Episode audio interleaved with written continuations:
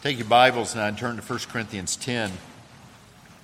As I said a moment ago, we're going to look at this, this passage in chapter 10 because uh, Paul is making a, a, a, move pretty rapidly, actually, uh, to address the, the problems in the church at Corinth uh, that surround the, the gathering, the corporate gathering of the church in worship, but particularly the church as it gathers uh, around the Lord's table. And so uh, he has uh, heard and observed that uh, they have allowed the things of the world to creep into their, their gatherings, into their, their corporate gatherings and their worship services, and even in the way they think about the Lord's Supper. So it's good for us from time to time to be reminded uh, of these things because it's easy for us as people to to let the world uh, into our hearts and into the and therefore to influence the way we we proceed with even our worship of the holy holy holy God. So let's read this passage beginning in verse 6 after uh, Paul has uh, reminded them of Moses and uh, the baptism that they had received into Moses in the cloud and in the sea, that is, in the Red Sea when it was parted, so as they were united to Moses uh, in that trek through the Red Sea.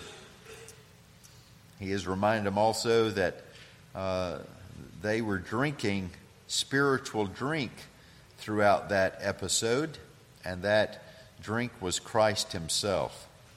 And verse 6 says this Now these things happened as examples for us, so that we would not crave evil things as they also craved. Do not be idolaters, as some of them were. As it is written, the people sat down to eat and drink and stood up to play. Nor let us act immorally, as some of them did and 23,000 fell in one day. Nor let us try the Lord, as some of them did, and were destroyed by the serpents. Nor grumble, as some of them did, and were destroyed by the destroyer. Now these things happened to them as an example, and they were written for our instruction, upon whom the ends of the ages have come. Therefore, let him who thinks he stands take heed that he does not fall.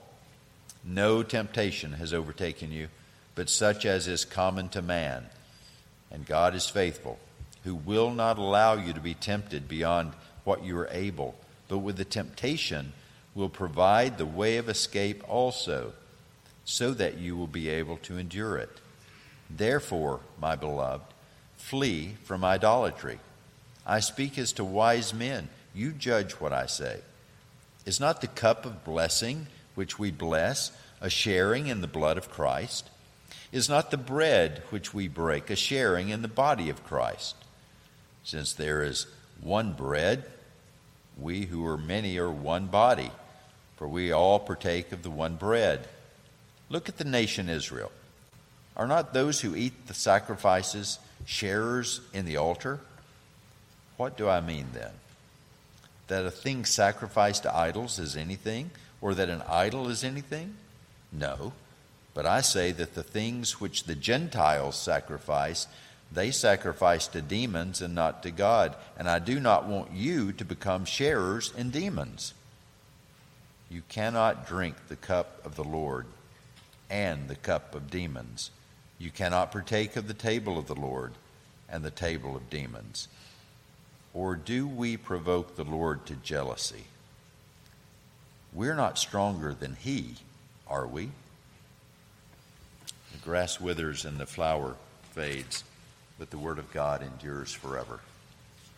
Father, thank you for your Word, and thank you for speaking to us here this morning. In these few moments, we pray that you would speak loudly to us through your Word. Your Word is clear, but our ears are, are full of, of all sorts of distortion. Our eyes we look through the glass that has been so tainted by the things of this world that we can't read your word properly. So we pray that you would you would take the film off our eyes and, and the clutter out of our ears, that we might hear your voice and see in your word what you'd have for us this morning. We pray this in Jesus' name. Amen. We live in a uh, highly religious, or better, I think, spiritual culture. I'm not talking about a godly culture, of course.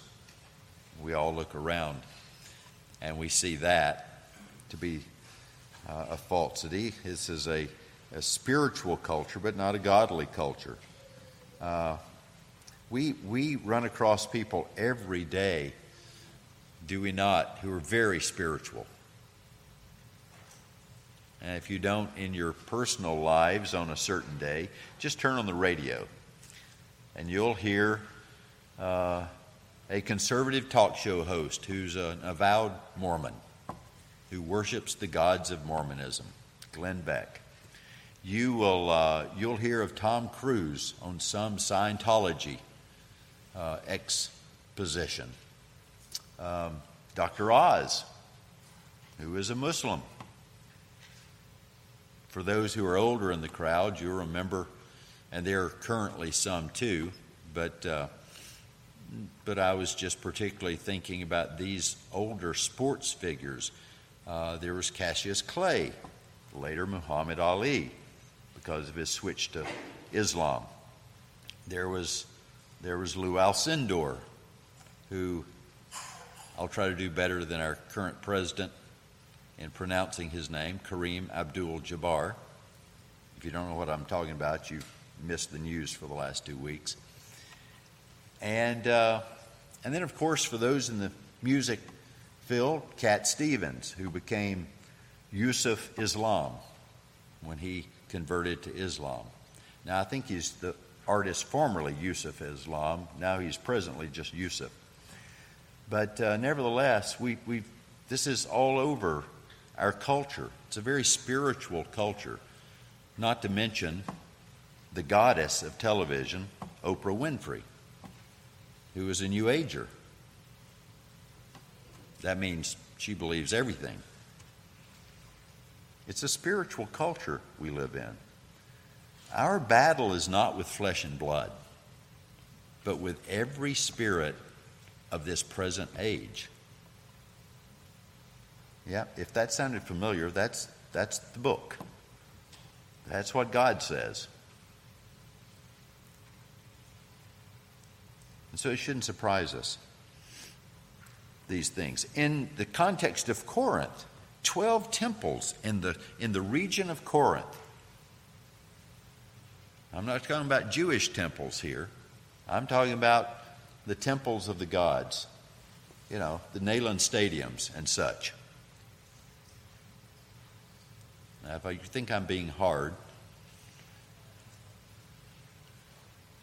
Imagine if UT played football on Sundays instead of Saturdays. We'll move on before that gets too convicting. In Corinth, the cultic temples boasted several gods. There was Poseidon, he was the god of the sea, the god of the storms of the sea, and the god of the, of the earthquakes. There was Apollos, who was the God of the arts and sciences. He was the God of disease and healing. There was Zeus, who was the God of thunder and lightning and storms. Uh, we call him Mother Nature these days. Never mind that it's a masculine name. And then, of course, there was Aphrodite, the God of beauty and sensuality and sex. Sounds like today, doesn't it? We just, we just give them Hollywood names or sports names.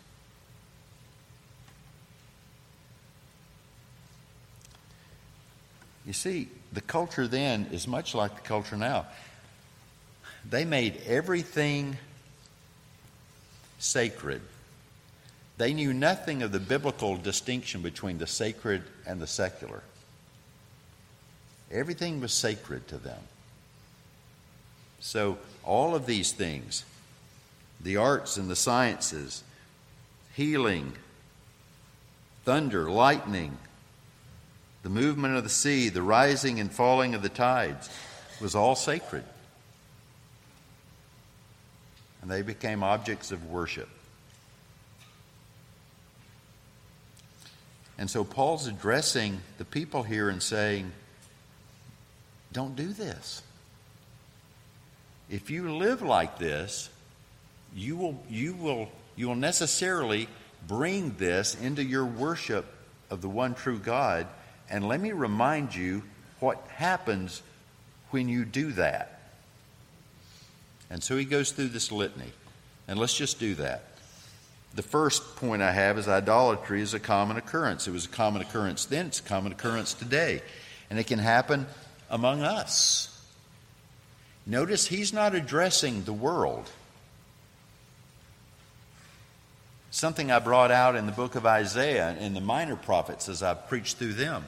The prophets didn't address the world, the prophet addressed God's people who were acting like the world,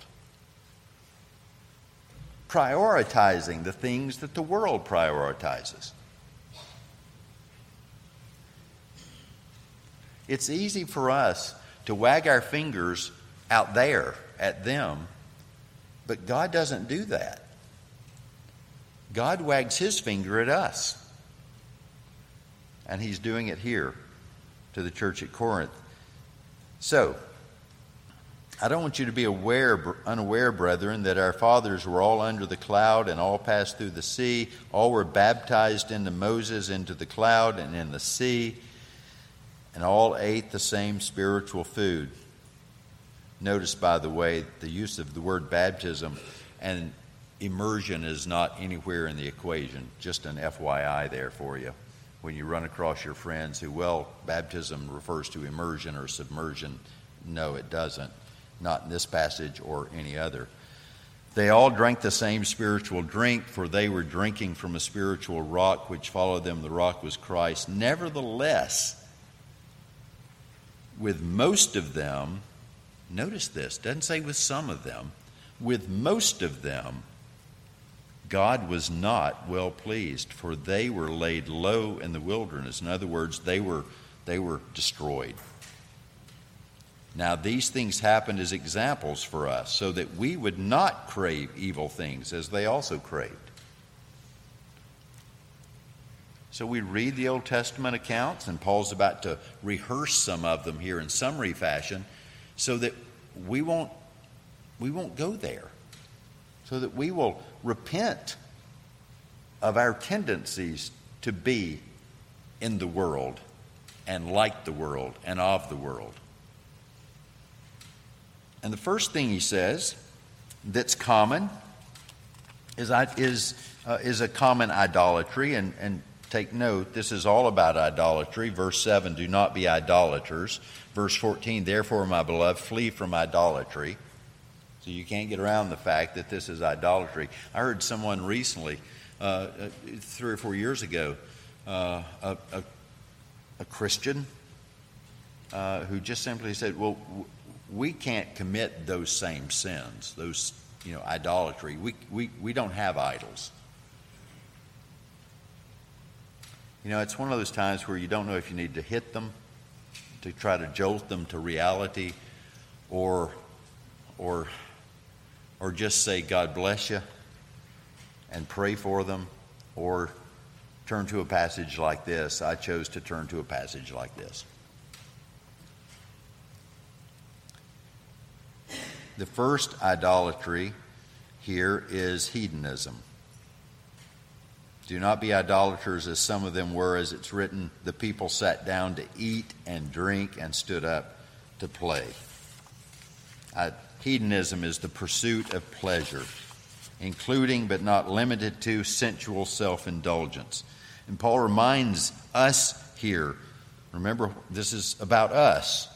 These things happened as examples for us, he says. The, Paul says these things happened in the wilderness. And this is in the context, if you go back and read about it, follow that quotation there. It refers back to Exodus chapter 32. It's the context of the golden calf being built. This is in the context of worship of the one true God. You say, no, it's not. It was a golden calf. Yeah, but if you go back and read the context, they were worshiping God through this man made apparatus. They weren't worshiping some false deity. They were pretending, purporting to worship the one true God.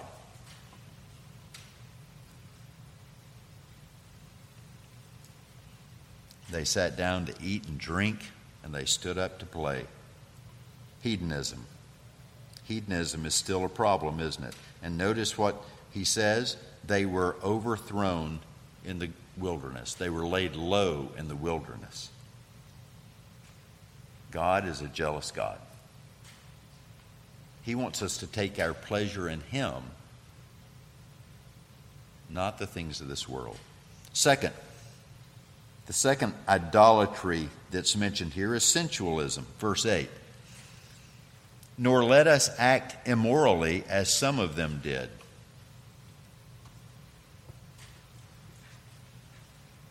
We must not indulge in sexual immorality as some of them did. And there he's simply referencing the passage that we read earlier, chapter 25 the people began to play the harlot with the daughters of Moab. You say, well, it's just saying that they were, they were, they were, they were, they were living like them. No, the reference is clearly to, to sensuality and sexuality. And we live in that kind of culture, folks.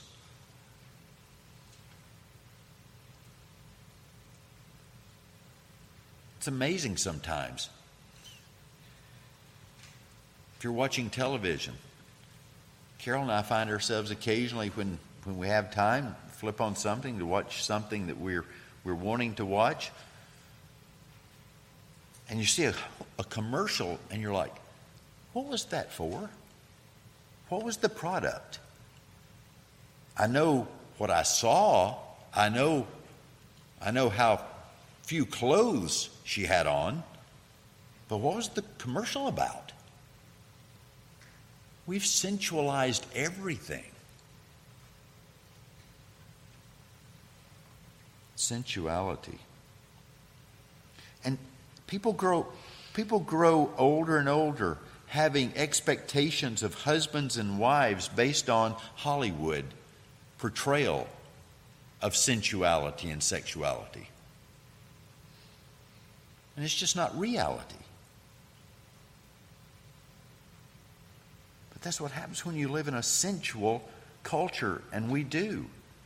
And then we bring it into the church. You say, How can that be? Some of you have worshiped in churches where the things that went on in the front of the building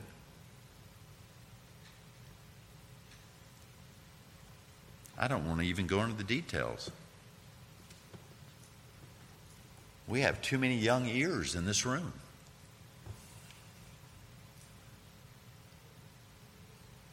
And it would remind it would remind the apostle, it would remind the reformers, it would remind any holy person, anyone pursuing godliness, of the cultic temple worship more than it would of holy, holy, holy worship. And I'm talking about in evangelical and even some Reformed churches.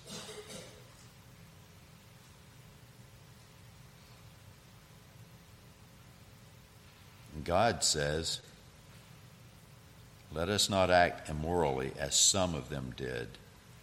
23,000 fell in one day.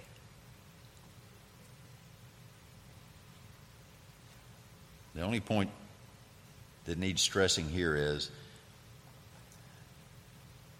God is a God who is a consuming fire. and again, let me remind you, he's not talking to the world. He's not talking about the exposes at the, at the, at the theaters or in the coliseums that may be that may be some of the most immoral, trashy things you can imagine. He's talking about the church. Adapting the things of this world and bringing it into worship. Sensuality. Consumerism. Nor let us try the Lord as some of them did and were destroyed by the serpents. That's a reference to Exodus chapter 17, verse 2. Let me just turn back there real quickly for you and just read that. Exodus 17. All the congregation of the sons of Israel journeyed by stages from the wilderness of Sin according to the command, command of the Lord, encamped at Rephidim, and there was no water for the people to drink. Therefore the people quarreled with Moses and said, Give us water that we may drink. And Moses said to them, Why do you quarrel with me? Why do you test the Lord? Why do you try the Lord? But the people thirsted there for water and they grumbled. Now we know the story goes on. They weren't then content with just water, and they weren't just content with manna, and they weren't content with the amount of manna God gave them. And then they weren't content with the quail. It was a consumer mentality. And we live in an age that is far easier, it promotes consumerism. And this is not to, to, to be negative against uh, Amazon. I'm just going to use Amazon as an example. And if I were to ask some of you, how many of you clicked the button last night, buy now, on Amazon, so it could be here by tomorrow, I suspect a lot of hands would fly in the air if honesty prevailed. Now, that's fine. If you needed it, that's fine.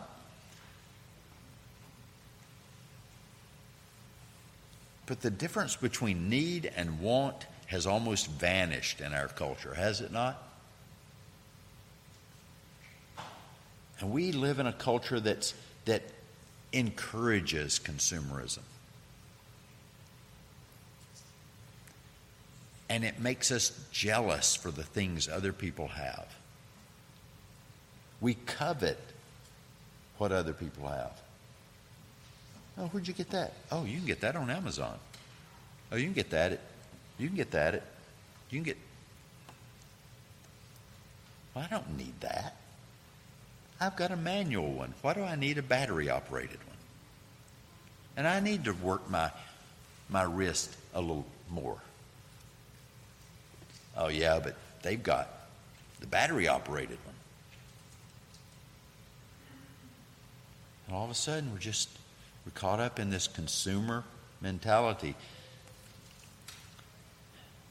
They grumbled. And They, that was testing the Lord. Do you ever think about that? Grumbling is testing the Lord.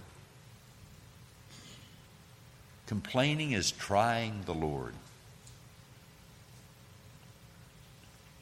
I'm guilty. How about you?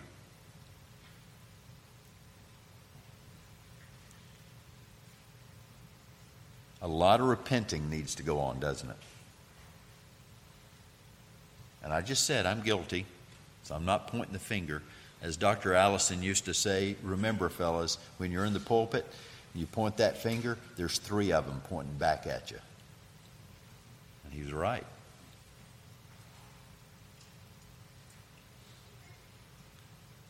Now, these things, again, Paul wants us to know in verse 11, these things happened to them as an example. And he, he, he adds this couplet here and they were written for our instruction. It's not only as an example, but it's supposed to instruct us. It's supposed to have a didactic purpose to it. In other words, it's supposed to change us. It's not just for information. We don't just read this for information, we, we read this to be changed to be instructed, to be taught. Therefore, verse 12, let him who thinks he stands take heed lest, lest he fall. What's Paul's point? He knew the Corinthians because he knew his own wicked heart. He knew there would be some people say, well, none of that applies to me.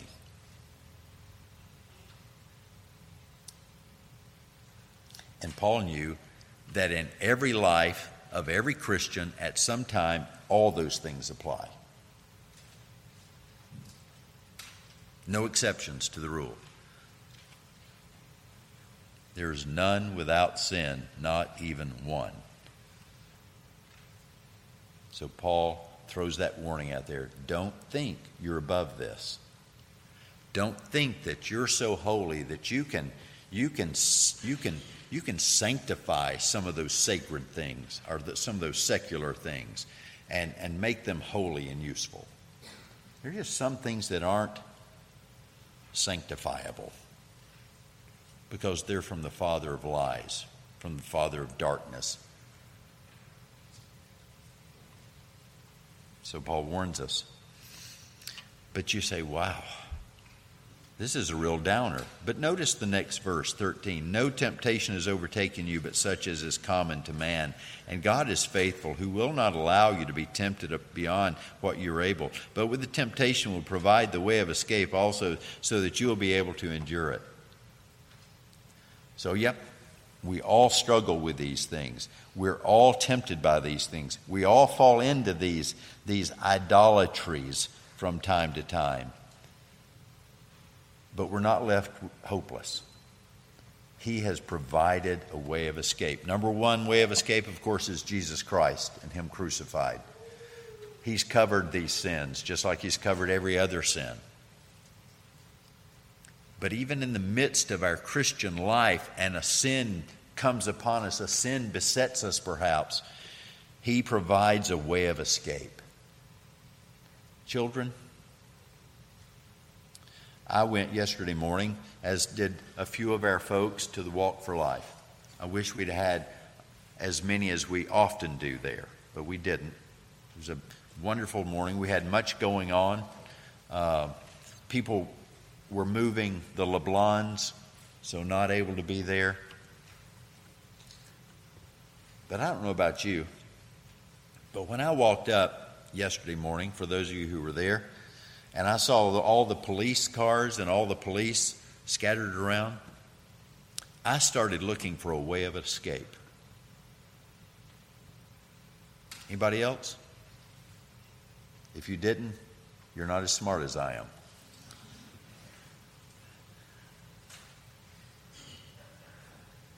I mean, there's often times you walk into some place, and now we're just talking safety wise. You go someplace and you think, okay, if a fire breaks out in here, where's the exit? You get on an airplane. One of the things they tell you is, you know, in case of the exits, and they may be behind you. We start looking. It's a matter of safety. This is the most important safety that we can think of safety for our souls. Looking for ways of escape. Look for that, that door that's ajar. Look for that window that's, that's not glued down or painted in so that you can't raise it.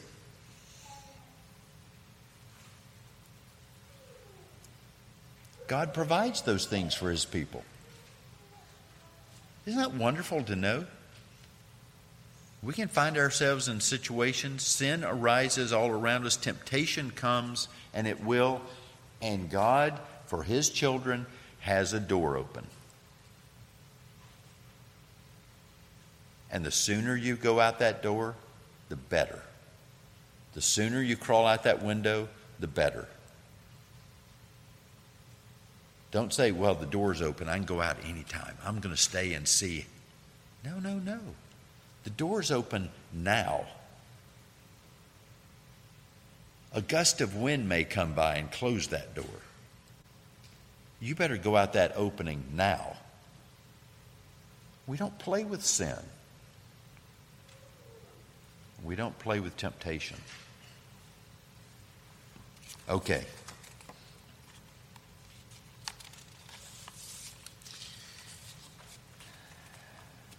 Verses 14 through 22. Very simple point. Therefore, my beloved, flee from idolatry. I speak as to wise men, you judge what I say.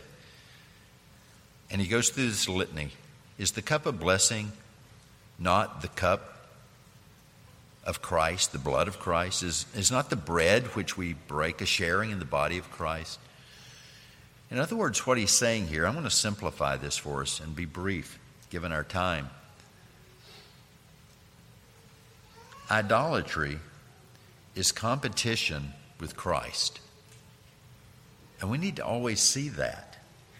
Hedonism, sensualism, consumerism, put an ism out there, and that's competition with Christ. And Christ will have no competitors. He wants us all to Himself. He bought us with a price, remember?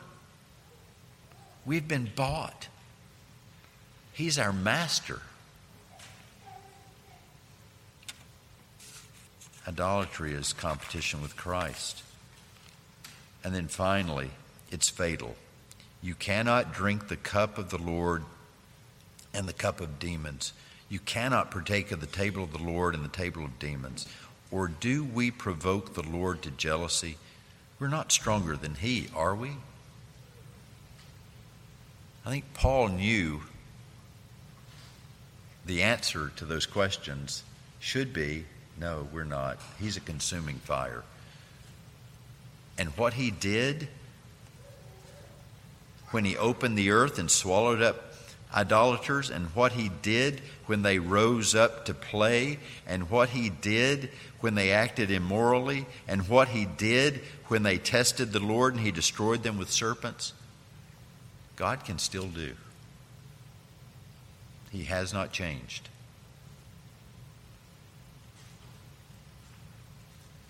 The grace of God should scare us to death. Wait a minute. The grace of God should scare? Yeah. What does Paul say back in Romans? So, because we're forgiven, we just sin? May it never be. The grace of God changes us, causes us to, to, to be scared to death of sin. The grace of God doesn't salve over things, it makes things vivid and clear. Our salvation, yes, but our sin also.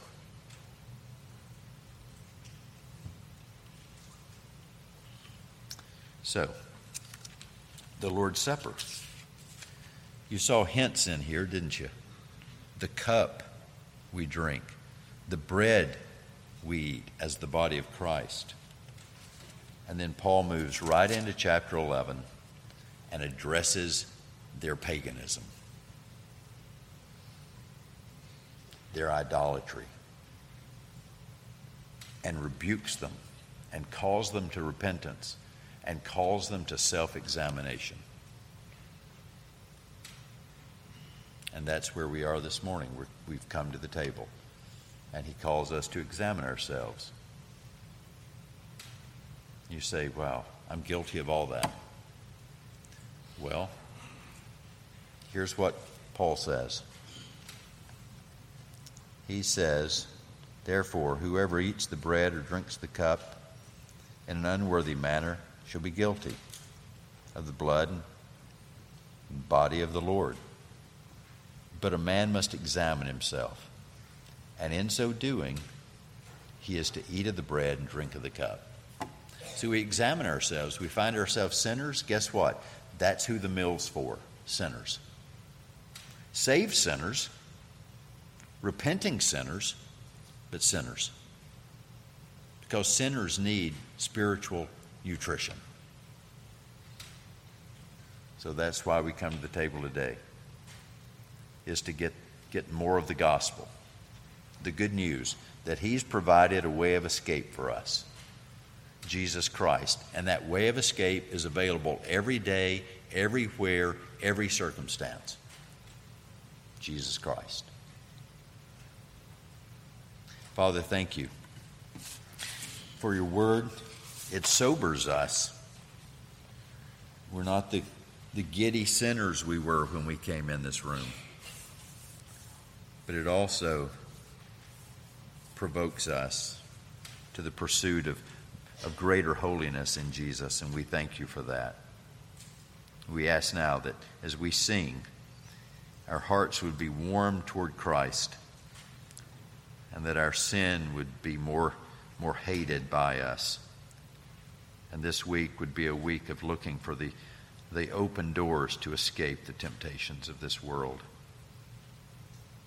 We ask this in Jesus' name. Amen.